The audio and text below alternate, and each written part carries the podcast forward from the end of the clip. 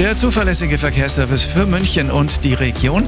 A9 Nürnberg Richtung München. Zwischen Pfaffenhofen und Allershausen ein Unfall mit mehreren Fahrzeugen. Vollsperrung hier ist staut sich. Sie brauchen eine gute Stunde länger.